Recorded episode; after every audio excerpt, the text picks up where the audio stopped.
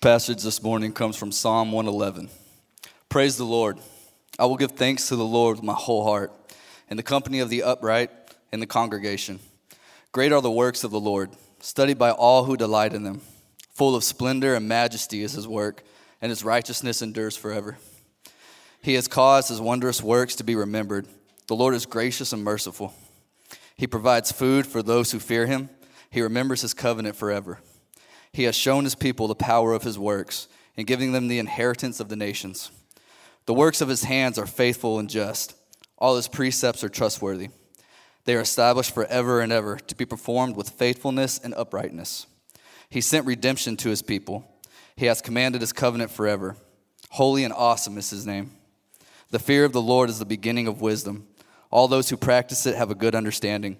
His praise endures forever. This is the word of the Lord. You may be seated. Will you join me in prayer? Father, this morning we want to express our gratitude for the opportunity that we have to sing your praises, to be reminded that we are a people who are defined by you. You tell us who we are, and we respond in adoration and praise for who you are. We have many things to be thankful for, and we have many things to look forward to. We thank you for the women's conference coming up this weekend. We pray that the women at Southside would be women who are truly anchored in your word. We pray for Susan Heck that she would teach the women well, that she would be founded upon your word as she seeks to instruct those others to be grounded in your word as well.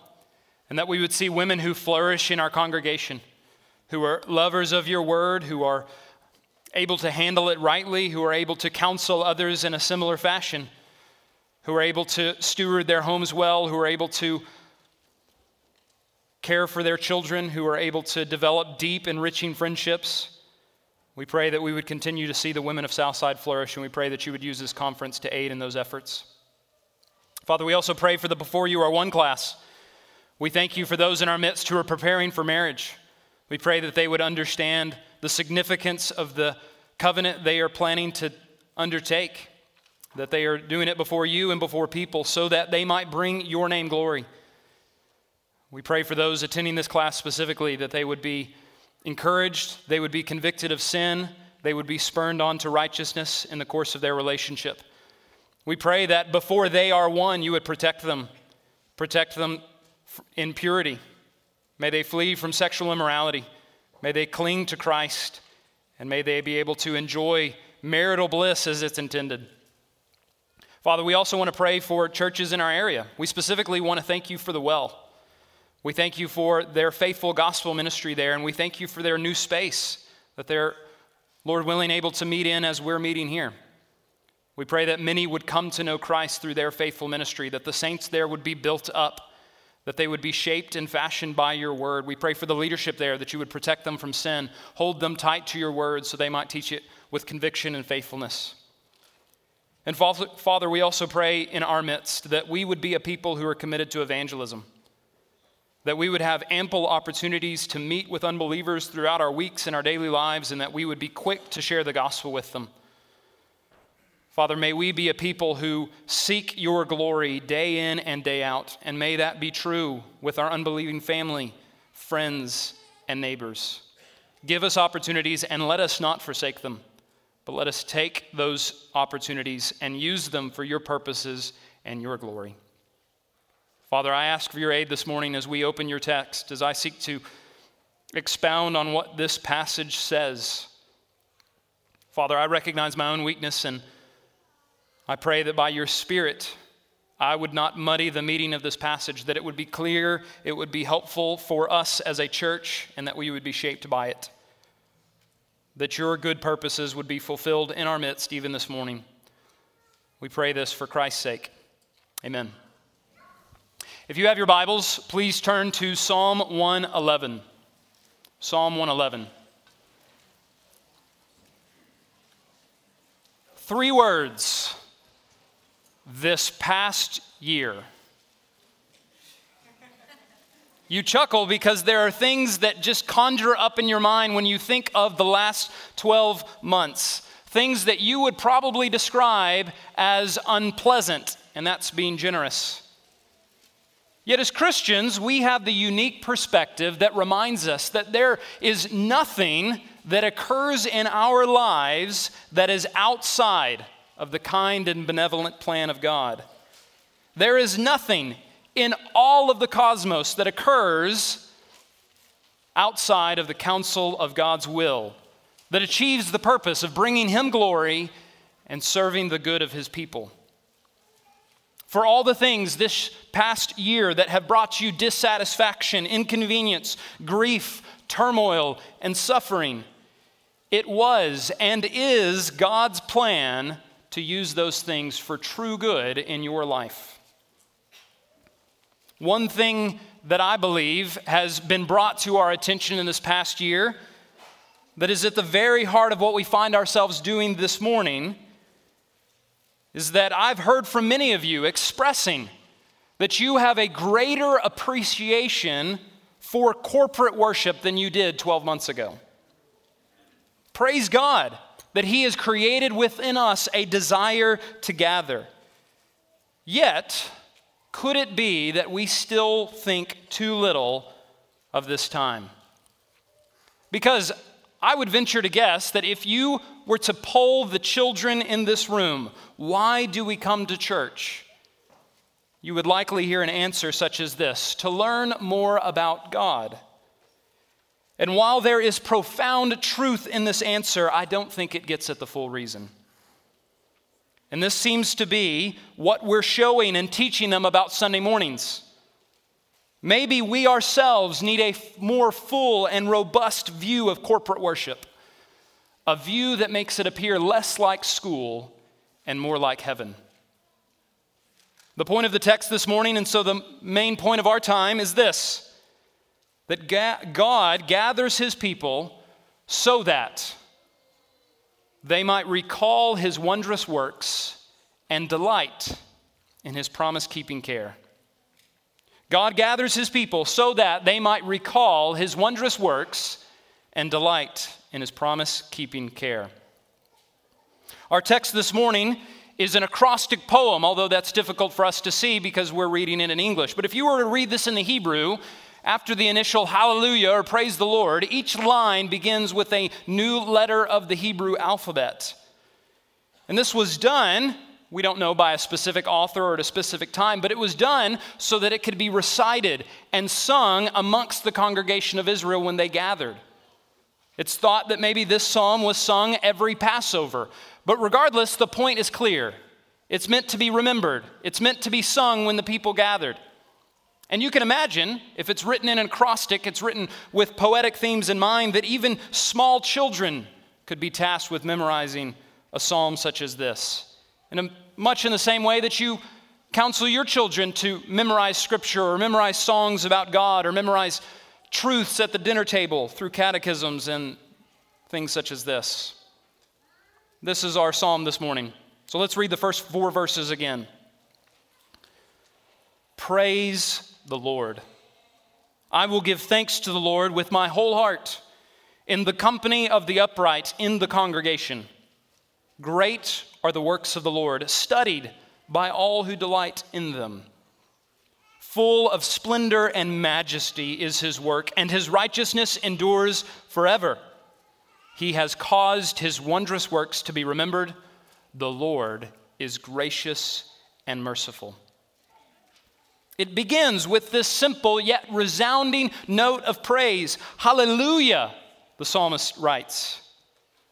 But then how are we to praise the Lord? Well, this psalm serves two purposes. At one, it calls the people to remember, and in doing so, invites them to praise. And this is the pattern for God's people of all time. God's people are to remember and then praise. To recall God and his ways necessarily means that the heart will respond in joyous exaltation of that God. And this is certainly the author's posture, right? He attends this assembly saying, I will give thanks with my whole heart. Even before he attends the assembly, he goes with this set purpose in mind. Now, I must confess that this is often not my own posture when anticipating our gathering as saints here at Southside. I'm sure that many of us, including myself, would happily and readily admit that we come to offer praises to God. But is it truly with an earnest desire to render our whole hearts as a pleasing aroma to the Lord? Or do we come merely out of duty, social obligation, or even personal fulfillment? When the people of God gather, God is the focus. He is the object of our worship. And we're constantly reminded throughout the Bible to pay attention to the intentions of our hearts and the thoughts of our mind. Well, how discerning are we on Sunday mornings as to our reasoning for gathering, as to our reasoning for being here? Let us not approach this time thoughtlessly or haphazardly because, friends, therein lies danger danger of apathy, danger of lukewarm, lukewarmness to the things of God, or even worse, danger of missing the glory of God altogether. But, brothers and sisters, do not let your past behavior squash your appetite for the Lord. Do not let the state of your heart for God prevent you from coming again this Sunday and next wholeheartedly. Notice the quality of the heart that is expected in the congregation. I will give thanks to the Lord with my whole heart, the psalmist says. He doesn't come with a full heart. Now, certainly, the, the tone of this psalm and the tone of the next one, which it's paired with, are tremendously positive. But I don't think the language is careless. The Lord's expectation for his people is not that they would come to him with full hearts but with their whole hearts. And in doing so, he would then fill them. How often do we get that backwards? God does not call you into his presence because you are well, he calls you because you are sick. He does not call the living, he calls the dead. God does not call the righteous, he calls the unrighteous. He does not call you to come every Sunday morning because he expects you to have a full heart. No, he knows you well enough to know that oftentimes your heart is empty. And as we'll see in the coming weeks of Matthew, this call is beckoned even by our Lord. In Matthew 11, we'll see that Jesus claims to have all authority. And what does he do with that authority? He beckons us to come. Come to me, all who labor and are heavy laden, and I will give you rest. Are you tempted to discount or even dismiss the benefit of corp- corporate worship because you feel as though your heart is empty? Do you think that you have nothing to offer the Lord and therefore your worship will not be accepted? He doesn't call you to offer a full heart. He offer or he calls you to offer your whole heart. We don't come to church to prove our strength and resolve. In fact, it's quite the opposite. We are not resolute people. We are not strong people. Yet God calls us the same. Our gathering ought to be more like an oasis in the wasteland that is our world, a respite from our striving, because we are never more reminded of the loving care and compassion of our God than when we are gathered as a people. And this is exactly the place that God expects his praise to originate. The second half of verse 1 there this occurs in the company of the upright, in the congregation. This is a corporate act. The psalmist isn't just saying that he wants to praise God where he is, in his car, in his home, wherever he might be, though those are admirable things to do. That's not his intentions. He intends to participate with others. This is not just a general assembly.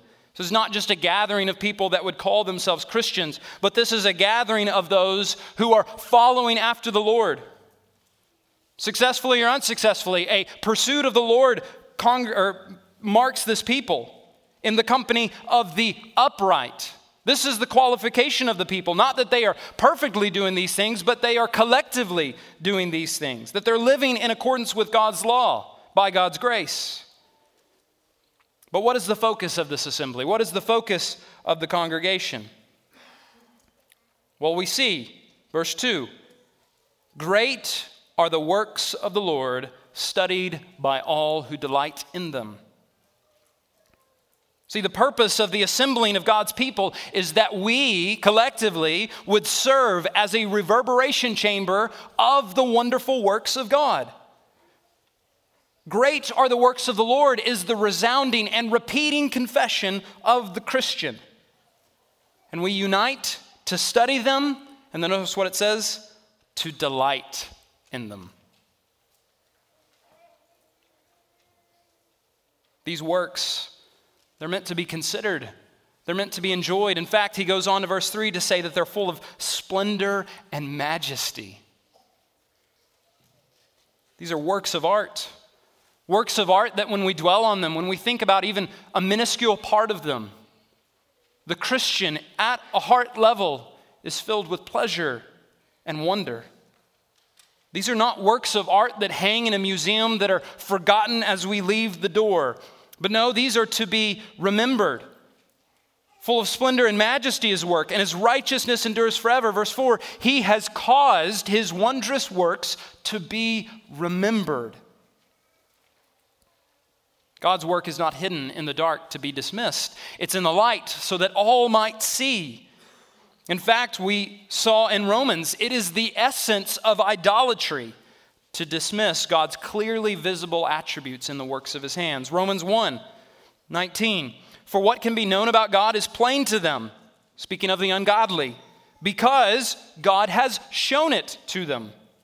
For his invisible attributes, namely his eternal power and divine nature, have been clearly perceived ever since the creation of the world and the things that have been made, so that they are without excuse. God's works are meant to be seen God's works are meant to be marveled at, God's work are meant to be enjoyed. But these works are not done in the abstract. Look at verse 4 again. He has called his wondrous works to be remembered. The Lord is gracious and merciful.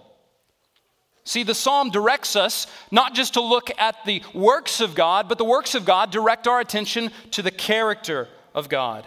God performs these works in a way that is consistent with his nature. And the biblical account makes this clear that the only way we know the attributes of God is when they're revealed to us through the works of God. And we see here that in the assembling of God's people, these two attributes in particular receive attention God's graciousness and his mercy. And this for us establishes a normative pattern when we gather. That when we are recounting the works of God amongst one another, we highlight those in which God has shown specific loving kindness to us. Even the mere act of our assembling brings these things to mind. Peter brings this out in his letter, 1 Peter chapter 2, verse 9. But you, are a chosen race, a royal priesthood, a holy nation, a people for his own possession. You hear the collective part of that nature. Remember, Peter is writing to a group of churches that are dispersed across Asia. And you can imagine this letter being read in an assembly like this. And these people are hearing the first time that this letter is written You are a chosen race. You are a royal priesthood. You are a holy nation, a people for his own possession. But why? Why does God gather his people? That you may proclaim the excellencies of him who called you out of darkness into his marvelous light. Once you were not a people, but now you are God's people. Once you had not received mercy, but now you have received mercy.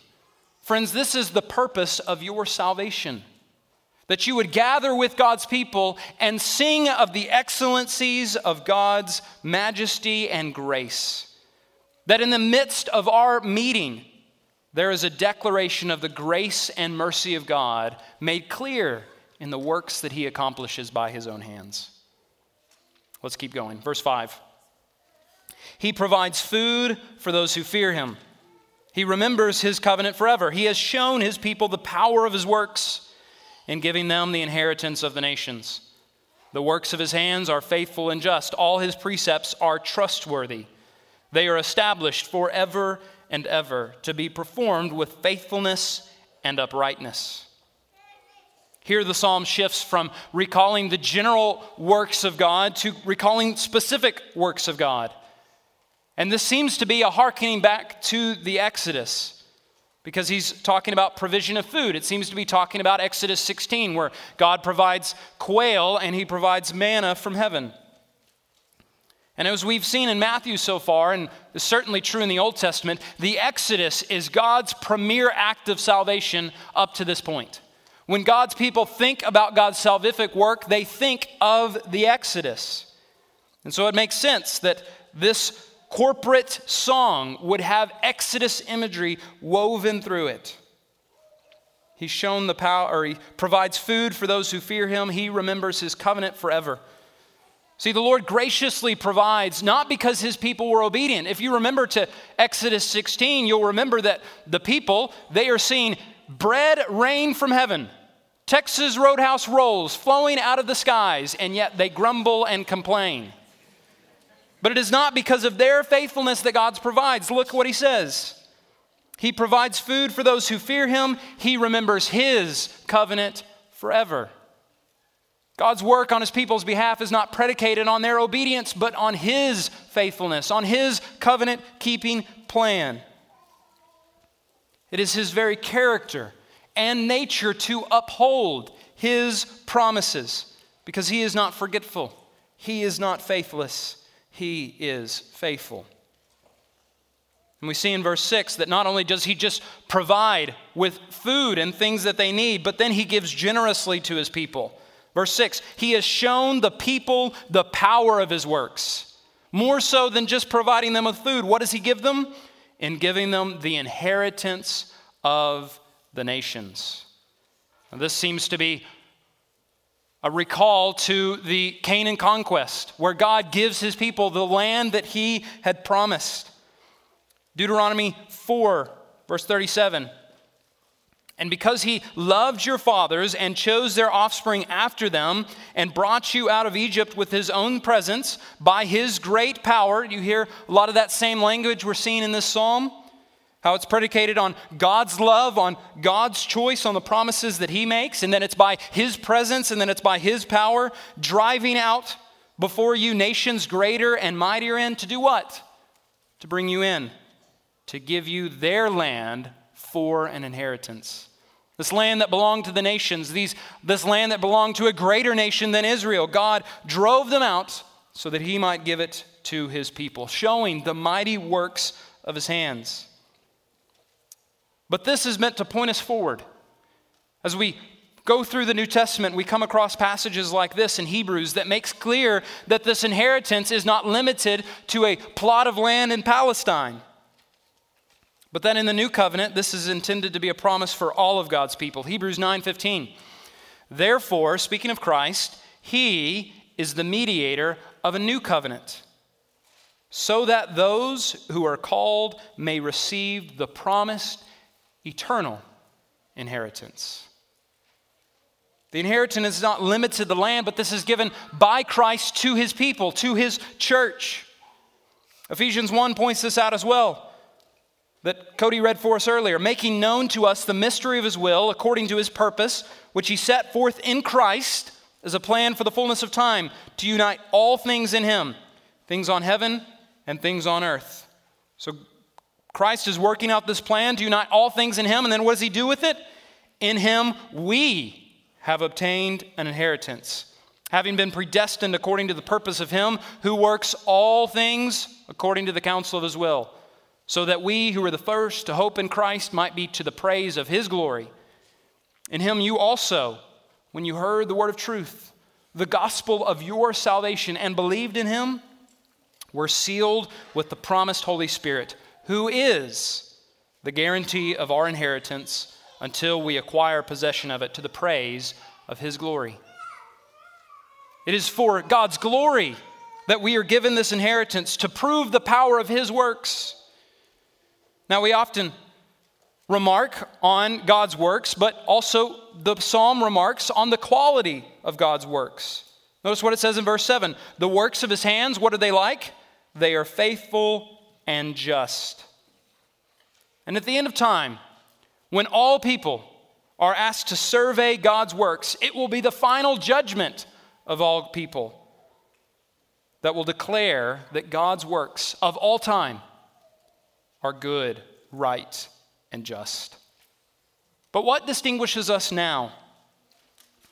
It's that we currently recognize that God's works are faithful and just. By God's kindness, we are able to see these things now. Our eyes have been opened to understand God's works, not fully, but on a level that He has declared to us that He is faithful and just. And we have a tendency to grow an affinity for what we're familiar with. And so, friends, I would call you to begin recognizing the faithfulness of God now in your own life, in the lives of those around you. That's part of the reason we assemble. To not just sing of God's works collectively, but, but talk about God's works in our midst. Because the more we're familiar with it, the more we're apt to identify it and take comfort in it, especially when it's difficult to see. The more that we study the justice of God, the more that we experience the justice of God, the fact that He will do right by all, the more that we will know He will do right by us. The more that we explore His precepts, which that's where the Psalms go, all His precepts are trustworthy. Precepts, instructions, commands. The more that we explore those and find them trustworthy, the more likely we are to be obedient. This means that when we collectively remember God's work in our midst, it isn't just to extol the excellencies of God, although that is the main point. But when we do these things, guess what, friends? It's immediately beneficial to us. We often think of God and his works as good, and we rightly praise him for this, but how often do we consider him to be our greatest good? God is for us, as we sung so well earlier. He is not fickle, he is not erratic. He does not give out commands and perform work simply to see what happens. His deeds are intentionally fully so, meaning that his works and the full effects of his works are completely under control and used for his purposes. And this means that when he works wonders that are to be marveled upon, when he dictates precepts that are to be obeyed, each one of them will serve the purpose of good in our lives. And this means, as one theologian put it, God is the highest good of man. And here we have the psalm focusing on the precepts of God Himself. They, verse 8, they are established forever and ever to be performed with faithfulness and uprightness. They are established forever. They will withstand the word of time. As Blake so often reminds us of the passage in Isaiah, the grass withers, the flower fades, but the word of God stands forever. This means these works won't fade with time, but they will form the very bedrock of reality itself. Reality is nothing more than what God is, what God says, and what God does. And this very idea is rooted solely in the nature of God. This means that we are most intact with reality we are most human when we live as God intended, when we commit ourselves to the instructions of the one true God. And these instructions, notice how they're to be obeyed with faithfulness and uprightness. Yet, do you see a problem? These last two words here, faithfulness and uprightness, they're the last two words that describe humanity. These are the last two words to describe each one of us. These are certainly the last two words to describe Israel, and yet here they are, presented as though they are attainable. Presented as though they're instructions for IKEA furniture. They're right there just for the taking. Faithfulness and uprightness. Yet God does not leave us there. Verse 9 He sent redemption to his people, He has commanded his covenant forever.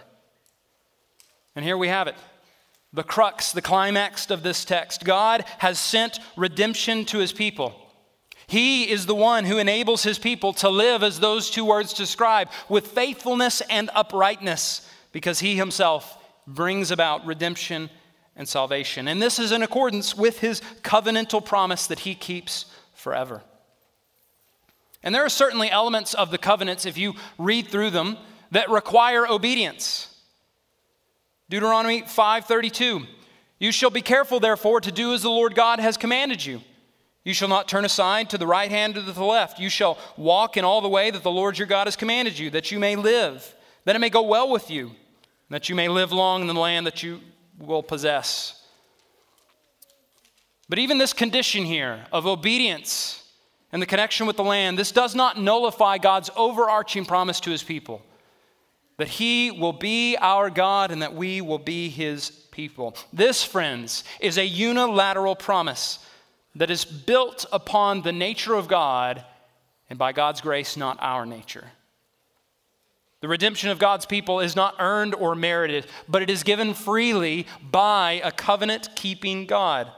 And notice the language here He has sent redemption.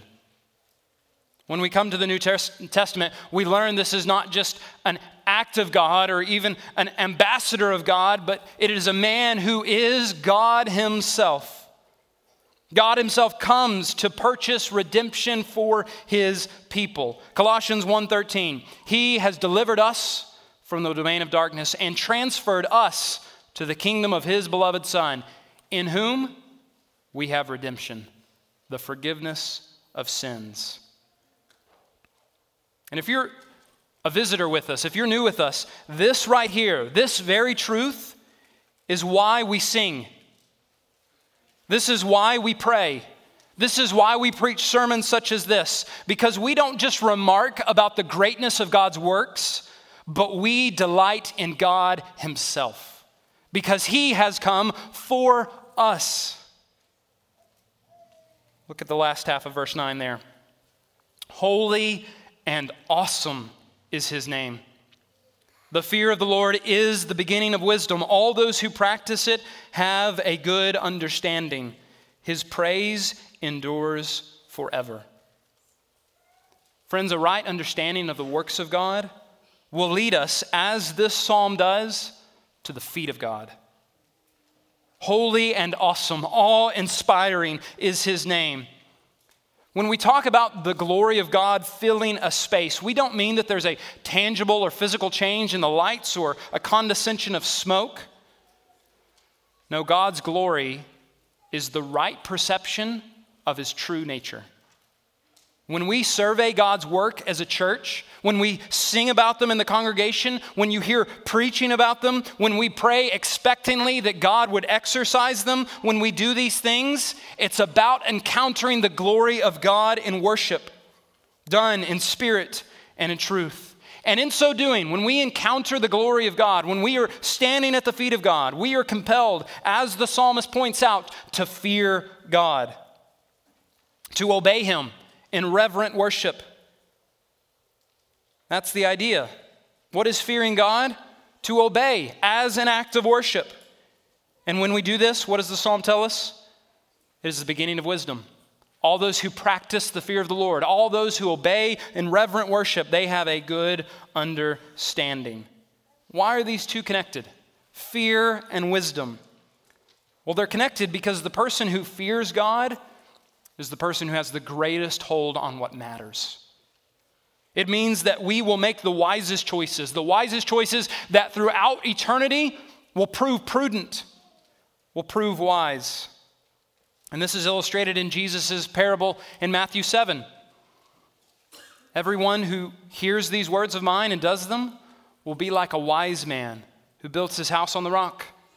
And the rain fell, and the floods came, and the winds blew and beat on the house, and it did not fall because it had been founded on the rock. This is the picture of the wise life. The wise man who hears these words and acts in accordance with them. This past year, those three words conjure up for you rain and floods and wind in your life. Are there areas of your life where you felt shaken because this was not true of you? Let this be a call to you this morning to fear the Lord and practice that fear, particularly in the congregation when we gather. When we gather and we are encouraging you to come early and to stay late, it's not just the, the, so that we would have a social hour. It's so that the reverberation of God's works would increase, it would grow, So, with the conversations that you have after this service, are you going to be talking about the football game next week? Or are you going to be talking about the works of God in your life this past week? This is the same call that you will hear every time that you come to worship. Will you delight in God? Will you delight in His wondrous works on your behalf? You are called to remember the faithfulness of God and then every Sunday to renew your resolve to build your life on Him. Hebrews says it better than I could ever say it. Hebrews 12 28. Therefore, let us be grateful for receiving a kingdom that cannot be shaken. And thus, let us offer to, offer to God acceptable worship with reverence and awe, for our God is a consuming fire. Let's pray.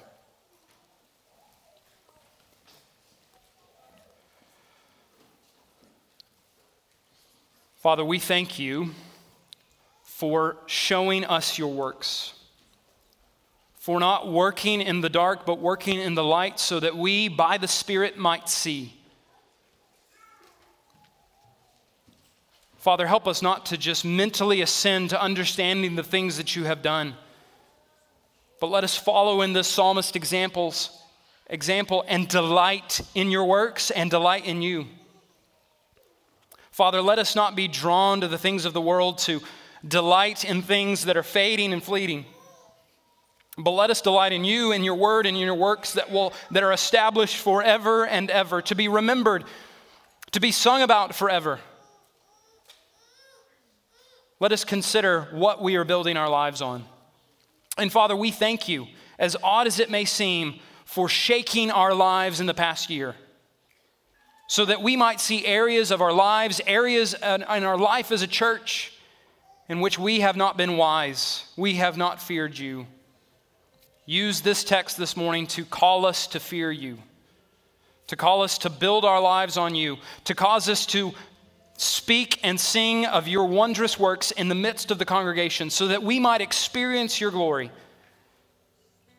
and Father, as we said at the beginning, may our time be less like school and more like heaven. We pray these things for your name's sake in the world, yours name's sake here at Southside, and for our good. Amen.